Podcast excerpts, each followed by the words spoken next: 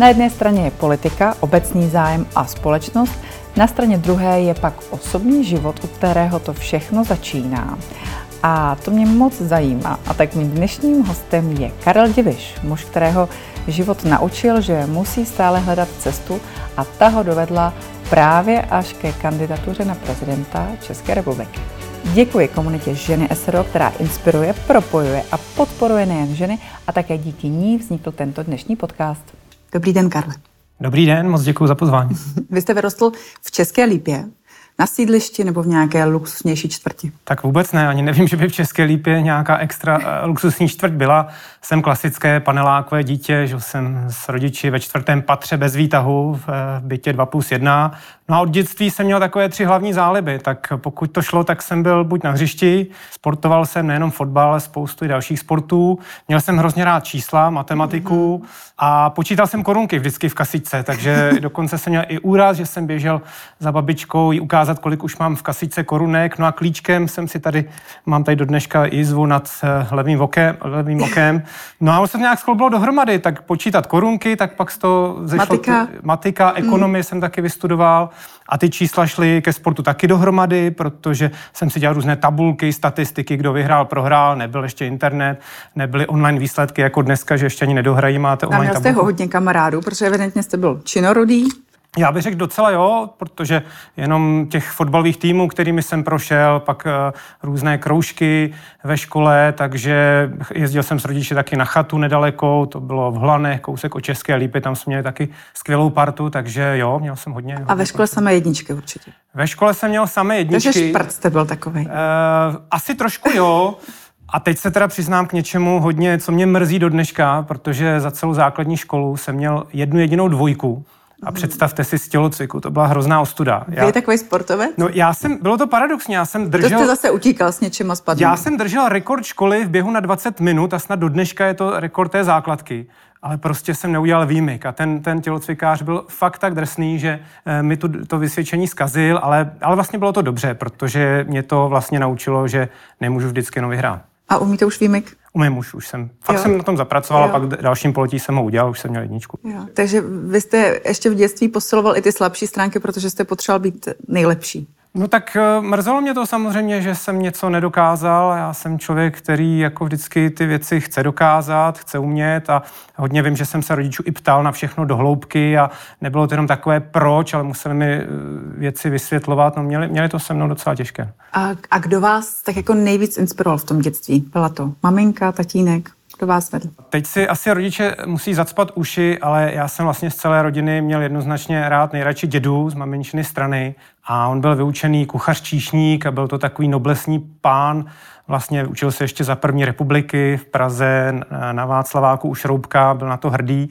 Pak samozřejmě eh, po válce, po druhé, po druhé světové válce vedl spoustu právě restaurací hotelů na tom Českolipsku, takže já, když jsem tam teď přijel třeba sbírat podpisy, tak eh, řekl jsem jméno Karel Rada těm starším generacím, mm-hmm. tak říkal, Ježíš, vy jste vnuk pana Rady, to není možný, že, mm-hmm. že, že někdo takový. A děda mě inspiroval tím, jaký byl pohodář. On byl teda v podstatě velice mladý sirotek, měl jenom nevlastní maminku, takže v tom životě to neměl vůbec jednoduché, ale všechno řešil s noblesou, s grácí, uměl se naštvat, uměl zařvat. A byl to vlastně i za toho socialismu takový jakýsi jako podnikatel. On ten, každý podnik je na tom malém městě, okrese vedl, jak kdyby to byl špičkový nějaký Alkron v Praze. No a nebyla vám právě Česká lípa malá i díky tomu, co vás asi učil dědeček a jak vás inspiroval? No ukázalo se, že poměrně brzy jo, protože ve 14 letech eh, mě docela fakt šla ta matika, tak eh, mi paní učitelka, nebo soudružka učitelka se tenkrát říkalo, vlastně po revoluci už pak byla paní učitelka, tak eh, říkala, že v Liberci je výběrové krajské gymnázium s rozšířenou výukou matematiky a fyziky, že to je vlastně nejlepší gymnázium na,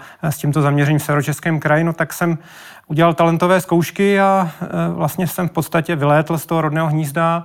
Čtyři roky jsem byl na internátě v Liberci, maturoval jsem tam úspěšně a pak jsem šel do Prahy, takže... A mě ještě zajímá, co na to děda. Co na to děda? Děda mi ve všem hrozně fandil. Jo, nechtěl děda. s vás mít kuchaře? Nechtěl, já jsem byl vlastně jeho, já jsem jedináček, takže jsem byl jeho vlastně jediný vnuk. On ještě, ještě, má, ještě měl dalšího syna, ale ten, ten děti neměl, takže Já jsem byl dědův prostě největší oblíbenec a já se, on byl pro každou špatnost, legraci, vím, že ještě někdy skoro už mu bylo 80 a běžel se nějaký orientační běh a já jsem říkal, dědo, kdyby si šel se mnou, tak budeš nejstarší účastník, tak on, že teda do toho jde, tak pak byl článek v novinách, že nejstarší účastník Karel Rada, mm-hmm. tak eh, byl hrozně dojatý a on, on ze všeho měl obrovskou radost. A... a mě zajímá právě nějaký jako nejemotivnější uh, moment s vaším dědečkem, co vám třeba řekl, jako vám dal radu do života, nebo kdy vás objal? To, co řeknu, znám trošku z vyprávění, protože děda na to, jaký byl pohodář, tak byl relativně hodně líný. Mm-hmm. Takže ho jednou poslali se mnou, aby mě vozil v kočárku někde v městském parku a on to vyřešil šalamonsky, že samozřejmě vzal ten kočárek, zajel až někde do zákazu vjezdu do toho parku se svým Fiatem, eh, vystrčil kočárek někde pět metrů od toho auta a v klidu si četl dvě hodiny eh, noviny a, a potom teda asi emotivně říkal, jak se teda o toho vnoučka krásně, krásně postaral. Jinak, co se týká těch emocí, tak byli jsme jednou také na výstavě poštovních známek eh, tady v Praze. A to bylo vlastně poprvé, kdy já jsem vystoupil veřejně vlastně v české televizi, nebo v ten, kdy ještě československé, protože s námi dělali rozhovor a děda povídal všechno možné, protože byl filatelista o těch známkách. A já jako nevím, jestli bylo 5-6 let, tak jsem řekl jednu jedinou větu. No víte, kdybyste to chtěl celé projít, tak vám nestačí na to ani snad e, tři dny. Tak tuhle větu samozřejmě do těch zpráv dali, tak děda dojatý, že jsem teda mluvil, ale trošku bylo líto, že ho vystřihli, ale byl tam aspoň vidět. Dožil jste dědeček toho, když jste pak pracoval v televizi? E, to ještě se dožil, když jsem začínal v televizi, to se, to se krátce dožil ještě. No. Kdo vás ještě v životě ovlivnil? Na koho ještě vzpomínáte nejvíc? E, mě hodně ovlivnil e, můj strejda, maminčin bratr, protože On odešel někdy v roce 68, kdy se tady všechno mlelo do Německa. On měl krátce po studiích na vysoké škole na strojní fakultě na ČVUT a se svým kamarádem chtěli do světa, chtěli, chtěli prostě eh, poznat něco víc a dostat lepší práci. V té době byly otevřené hranice, takže strejda nebyl, že by někde podlízal nějakou železnou oponu nebo tak. V každém případě uchytil se někde v Mnichově u, u BMW, později u Siemense, teď teda bude brzy slavit osmdesátiny a vlastně ten mě taky hodně inspiroval, protože když pak samozřejmě jsem, nebo byly tady ruské tanky a vypadalo to, že hranice se zavřou, tak, tak zavolal dědovi právě o, o tom, o kterém jsem mluvil, že už se vracet nebude. A vlastně hodně mě inspiroval, protože já jsem díky němu vlastně měl kontakt s úplně jiným světem, než o kterém nám vyprávěli mm paní učitelky nebo soudružky učitelky. A jste do dneška v kontaktu? Jsme do dneška, dneška v kontaktu, s Tridami sami moc, moc fandí a říkám, za pár dnů bude mít 80. No. Hmm, super. Vy mluvíte pořád o mužích, tak mě zajímá, tak je samozřejmě nějaká žena, tak třeba vaše první láska mě zajímá. Moje první láska, tak jak jsem pořád sportoval a něco počítal, tak opravdu taková první láska přišla až na vysoké škole v prváku. Na matfizu na matfizu, ona teda samozřejmě nestudovala matfiz, nebo samozřejmě, tak... To mě nes... nepřekvapuje, tam asi moc žen nebylo, ne? Právě, no, tak jsem to myslel, že moc žen tam nebylo, byl úzký výběr. Studovala speciální pedagogiku, byla o čtyři roky starší a to byla taková moje opravdu první eh, velká láska. Jste do dneška v kontaktu? Fandíva? Vůbec, vůbec ne, jsme, vím o ní zhruba jak žije, kde žije, ale, ale v kontaktu. A vy jste studoval matfis. Pro mě jste, a teď já si vás škatulku jako žena do té kategorie jako ajťáků, protože tam odsud většinou jsou ajťáci. No já jsem paradoxně IT vůbec nestudoval. Já jsem opravdu studoval čistou matematiku. Mm. Po první tři roky to bylo společné, to byly skutečně hrozně jako těžké předměty. Já jsem měl strach, že to ani nemůžu dostudovat. Matika mě bavila, ale ta středoškolská, když to vyšlo, ty rovnice, nerovnice, integrály, ale tohle bylo hrozně moc abstraktní. Já jsem si v tom nemuměl až tak eh, moc představit. Tak proto já jsem se vlastně na konci prváku takový jako backup plán, že půjdu ještě studovat jednu vysokou školu, tak jsem se ještě přihlásil na ekonomii na fakultě sociálních věd, taky na Karlově univerzitě. No a nakonec, nakonec jsem to dostal obojí. No. Nakonec mě nevyhodili ani z jedné té školy a, a, a patřil jste mezi uh, ty premianty? Ne, ne, ne, na vysoké škole na rozdíl... Byl jste rebel trošku aspoň? Uh, nemyslím si, že jsem byl rebel, ale asi z pohledu matfizu jo, protože vím, že jednou jsem přišel... To, to znamená třeba jednou za měsíc jste šli na pivko, no, nebo? Ne, bylo to takový, takové divné, jo. Já jsem třeba přišel na přednášku a z ničeho nic, ta profesorka, byla to nějaká optimalizace, se ten předmět jmenoval, tak se tak jako zastala okna a říkala, a já už jsem v té době taky ještě k tomu dělal ranní zprávy v české televizi, takže oni to samozřejmě docela sledovali a říká, no, pan Děviš se to učit nemusí. A já jsem říkal, jako proč? A ten stejně jednou bude mít nějaké Ferrari a sportáka, vůbec ho matika nebude zajímat, takže oni mě tam, já jsem vůbec nebyl rebel, ale oni mě tam brali, že se tak nějak jako vymykám, že nebyl úplně běžný. Jako, že jste byl zaškatulkovaný už. Jako, že, že jsem jako, nějaký spíš ten, že dělám ten sport a že, že vlastně ta matika mi asi mm-hmm. k mhm. ničemu nebude. Snad neprozradím taky na jednoho pana profesora nic špatného. Eh, to bylo po Nagánu, já jsem ráno vlastně, díval jsem se, hráli jsme semifinále s Kanadou, samé ty nájezdy, takže měl jsem se učit na zkoušku, no to, to samé nešlo. 98, ne, to jsme se nikdo neučili. Ne, nedíval. Ráno jsem dokonce šel hlásit ty, to dobré ráno s českou televizí, ty sportovní zprávy a pak jsem hned měl zkoušku. A on první větu řekl, tak co, díval jste se? Říkám, no jasně, že jo. Říkal, super, co? Nemám, jsem, jsem jako úplně z toho roztřesený, mi říká profesor, bude vám stačit dvojka? Říkám, jo, tak jo. Takže i takhle se dala někdy udělat zkouška, ale nezneužíval jsem toho, bylo to jedna, dvě výjimky, hmm. že se něco takového přihodilo. No.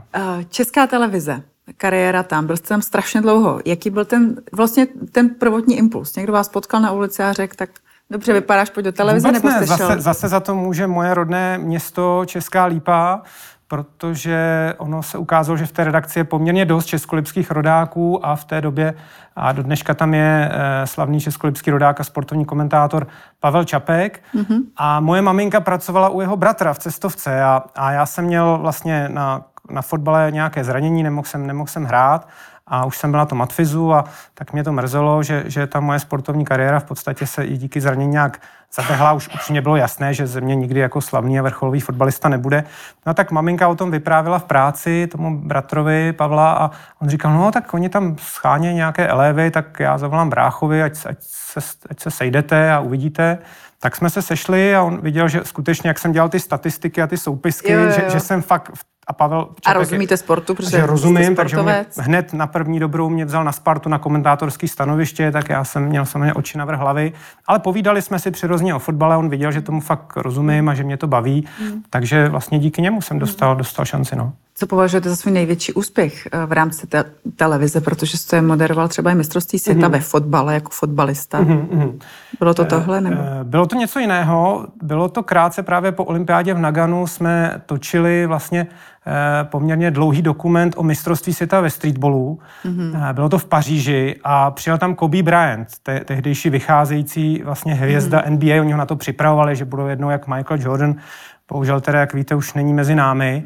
A já jsem měl možnost, bylo mi kolik, 22 let, jemu asi 21, nebo tak nějak byl dokonce mladší něco než já, tak jsem měl možnost s ním udělat rozhovor eh, jeden na jednoho v Paříži, prostě při mistrovství světa, mm-hmm. tak eh, to vlastně pro mě asi, když se někdo zeptá, tak vždycky tohle mi vystane na mysli nejvíc. A mm. to ještě v té Paříži bylo tak, že jsme někde šli před tím rozhovorem se projít tam do nějaké té moderní čtvrti La Défense a začali zavírat obchody. Ve Francii přeci jenom taky mají docela striktní konce, no a začali padat ty mříže. My jsme mysleli, že nás tam zavřou na celý víkend, že to nestihnem. Dokonce jsme pak podskakovali s kameramanem, a tady páni kameramani můžou si vzít inspiraci. Opravdu tu poslední mříž podskakovali, aby jsme tam nezůstali. Eh, tam byl nějaký svátek zavřený celý víkend. Bál jste se tenkrát nebo adrenalin máte rád? Eh, adrenalin určitě mám rád. Já jsem člověk, který ke svému životu a práci a vůbec potřebuje adrenalin. Nebál jsem se, nebylo, nebylo čeho, tak už jsem nebyl úplně, jako nebylo to moje první vystoupení v televizi. Vůbec jsem se nebál, hrozně mě to, hrozně jsem se spíš těšil a, a on byl fajn a měl přehled i o českém sportu, takže bylo to fajn. Vy jste podnikatel a mluvíte hodně o sportu. Co ze sportu aplikujete v podnikání? No v eh, základní věci týmovost a férovost, byť dneska ve sportu to není vždycky všechno úplně čisté, ale ten týmový duch je hrozně důležitý nejen v podnikání, ale v každé lidské činnosti, aby lidi spolu uměli nějak společně komunikovat, tvořit a, a férovost je pro mě základní, základní hodnota nejenom Takže i kdybyste měl jako říct uh, kolektivní versus individuální sporty? Mě vždycky víc bavili kolektivní, ale hraju třeba tenis, hraju beach volleyball, tam jsme teda dva na hřišti, ale, ale ten kolektiv, to je to, co vlastně mě nejvíc na sportu vždycky bavilo. Kdybyste měli na pustý ostrov a vzít si sebou nějaké sportovní náčiní, tak co to bude? Jedno jediné. Mm, no já, já, jako když bude pustý ostrov někde na pláži, tak, tak asi míč, jako bych si mohl házet tím míčem nebo kopat, tak když dlouhé chvíle, kdybych tam fakt byl sám, tak přeci do toho míče bych si rád kopnul. Třeba i vsteky, nebo když bych kopnul do výšky, aby mě viděla nějaká přijíždějící pirátská. Nebo bych si s ním povídal. Nebo bych si s ním povídal. Kdybych měla ukončit to téma uh, té kariéry v české televizi, tak uh, když jste odcházel, proč jste odcházel a vlastně to, co to s vámi dělalo? Protože to bylo po mnoha letech, vy jste tam byl strašně dlouho. Já jsem tam byl nějakých 21 let, je to pravda. Mým posledním počinem vlastně v české televizi byl rok 2016, což, což byla olympiáda v Riu a já jsem dělal reportéra na Lipně, tam byl takový projekt Studio Rio Lipno, kde jsem si to hrozně, hrozně užil, protože jsem tam v podstatě mohl před kamerou předvádět lidem, co v tom parku je, co mohou zažít. A vlastně jeden z mých úplně posledních výstupů v české televizi bylo, že jsem skočil v přímém přenosu v rámci nějaké sázky z desetimetrové věže co to se mnou, se mnou dělalo, tak samozřejmě já jsem nevěděl, co to se mnou bude dělat. Nevěděl jsem, jak moc se mi bude nebo nebude stýskat. Důvod byl, že už to nešlo stíhat. Já, mě se narodil taky první syn, takže když máte skloubit eh, rodinu, podnikání, externí práci v české televizi, tak jsem věděl, že něco, něco musí jít stranou. A pak se i to tak nějak jako vyvinulo, že já jsem dostal i nabídku, že bych vlastně mohl moderovat na České televizi pořad, který nakonec skončil na autu a moc dobře ho dělá, sleduji ho. Můj bývalý kolega Petr Svěcený jmenuje se Tiki Taka, mm-hmm. tak to diváci málo asi vědí, že původně měl být projekt České televize a to nějak nedopadlo. Mě, já jsem se na to i jako připravoval a pak z mnoha důvodů, vlastně zejména finančních, vlastně se ukázalo, že to bylo lepší pro komerční televizi a já jsem tím trošku i ztratil, ztratil motivaci, protože mm. jsem mhm. viděl tu možnost se posunout, jak jsem říkal, rodina, podnikání, tak a nechybí vám televize. ta pozornost, eh, která určitě kolem vás byla? Bál jsem se toho, že mi bude chybět. Eh, hal bych, kdybych řekl, že při nějaké třeba výrazném zejména úspěchu českého sportovce nebo při těch velkých akcích, že by se mi trošku nezastesklo, hmm. ale není to tak hrozné, jak jsem si myslel, takže, takže v pohodě. A ještě když jste na té obrazovce byl, tak poslední věc, to se musím zeptat. A využíval jste toho třeba, když jste potkal nějakou hezkou ženu? Vůbec ne, vůbec ne. O, o, oni chodili sami. Občas se nějaké ozvaly, Ale tak já jsem dělal hodně právě ten fotbal a to, to ženy až tolik nezajímalo, neříkám, že vůbec a dělal jsem takové úzkoprofilové pořady, skutečně zaměřené na, na, na tu českou ligu, takže mě spíš poznávali opravdu i na ulici kluci než, než holky hmm. a, a já jsem to nikdy jako nebral jako tenhle prostředek. Mě fakt bavil ten sport a, a mít možnost o tom mluvit a dělat ty rozhovory. Tak kde jste potkal svou ženu? Kde jsem potkal svou ženu? Na sportovci roku. Jo? Na sportovci tak jsi byla sportovkyně, já říkám byla, protože teda vy jste rozvedený. Já jsem rozvedený, potkali jsme se na sportovci roku někdy v roce 99, jestli si to dobře vzpomínám. Uh, jo, tak sportuje, není vrcholová to bylo dlouhé manželství? No, tak ono nejdřív... vztah? No, vztah byl dlouhý, no. Tak ono nejdřív trvalo asi pět let, než jsme spolu vůbec začali chodit, no. Pak trvalo pět let, než jsme se vzali a dneska už jsme bohužel rozvedení, no. Jasně. A čím se to tak stalo? No, tak uh, myslím si, že je to problém u mnoho partnerství, přestala absolutně fungovat komunikace, vzájemný, vzájemný respekt a nějak jsme to zavčas nepodchytili a pak už s tím nešlo nic dělat. No. Hmm. A máte dvě děti? Mám Společně dvě děti, děti. pětiletého chlapečka? Ne, dvou... staršího. Jednomu je skoro osm a druhým, druhému budou, budou tři, no, dva a půl. Hmm. Jak jste to nesl, když vlastně jste věděl, že teda už jde prostě No, samozřejmě velice, velice těžce, tak každý, kdo prožil rozvod, jestli se nepletu, vy jste, myslím, rozvedená, tak eh, každý mi dá za pravdu, kdo to někdy prožil, že to není nic jednoduchého ani pro jednu stranu. Hmm. Vždycky samozřejmě ta, ten problém je, je oboustranný. Takže... Tak ono, kdo to nezažil, hlavně tak většinou se lituje ta žena, ale já transparentně říkám, že vím, že i pro toho muže to je velice těžké. Pro, tak... pro obě strany je to jednoznačně těžké, tak já jsem se snažil, od, když už se to stalo a, a do dneška vlastně pro mě opravdu každý volný čas, pokud ještě nějaký mám, tak se snažím s těmi dětmi být, užít si s nimi ten čas. Je o ně postaráno, vlastně určitě jsou materiálně díky rozvodu i nějakým způsobem zajištěné, takže netrpí a já se snažím prostě jim dát ze sebe to nejlepší, co, co můžu a myslím si, že i bývalá Jak žena často dělá to teda děti? Já vidím zhruba třikrát, třikrát týdně, takže mám takovou jako hmm. rozšířenou péči dvakrát, třikrát Vy jste nikde neukázal v kampani? Nechci ukazovat, ukazovat nechci ukazovat a i kdybych měl rodinu, nebyli jsme rozvedení, tak, eh, protože jsou tak malé, myslím si, že by to mělo jít hmm. mimo ně, tak eh, vůbec se za ně nestydím, občas o nich i mluvím, občas někde eh, tak nějak je tam i náznak, že někde se s nima jsem, takže občas mě lidé i teď v hmm. kampani s nimi samozřejmě potkají, tak někdy, někdy když je chci vůbec vidět, tak musí se mnou třeba někde cestovat ale, ale jinak to nechci o to držet co nejdále, ať si užít dětství a tohle jde mimo Čtete jim pohádky? Čtu jim určitě pohádky. A čtu... jakou jste četli naposled? Naposled eh, jmenuje se to Karlík Diviš eh, mezi Piráty, protože moc, nevím, moc hezký projekt, že vy si na internetu zadáte jméno svého dítěte Jo, a oni vám na míru udělají Mhm. ten děj, že Jo, ty slovíčka si hrajou, Jo, jo. Tak z toho byl úplně, úplně nadšený, jak, jak tam bojuje s Piráty a, a teď se tam mluví o něm, takže... Tak tu knižku vám taky to dělají takové dvě šikovné podnikavé maminky. Jo, možná Takže znáte. podporujete i, když to jde, tak podpoříte i takový dobrý projekt. Uh, Český Mně šlo o tu knížku, o tu upřímně řečeno, jestli to podpořilo dobrý projekt, o to lépe, ale nebyl to prvoplánový. Je vám jedno, jestli nakupujete třeba na farmářských trzích nebo jdete do supermarketu? No tak určitě radši nakupuju na farmářských trzích, protože jsem docela eh, gurmán a Mhm. ty produkty jsou jednoznačně lepší, chutnější než, než často mnohé chemikálie a potraviny z Polska. Takže A umíte určitě si vypěstovat něco? Máte zahrádku? Pěstujete? Eh, Mám chatu, kde teď bohužel moc nejezdím, ale určitě bych to uměl a, a jako, jako malý dokonce jsem opravdu Hmm. měl eh, svůj eh, řádek s okurkami, Hmm. s rajčaty a, a vinou révu jsem, jsem se furt snažil, aby Hmm. v Holanech u České lípy jsem měl aspoň jeden hrozen, tak vždycky se povedlo, tak dobrý. no. Když vezmete syny na chatu, co tam děláte společně? No, Tak uh, oni jsou každý, jak to tak bývá, úplně jiný, tak uh, do toho sportu je ten mladší, tak ten chce blbnout, kopat do míče a tak dále. Ten, ten starší vůbec na sport není, takže ten má rád právě vyprávění pohádek a nějaké příběhy.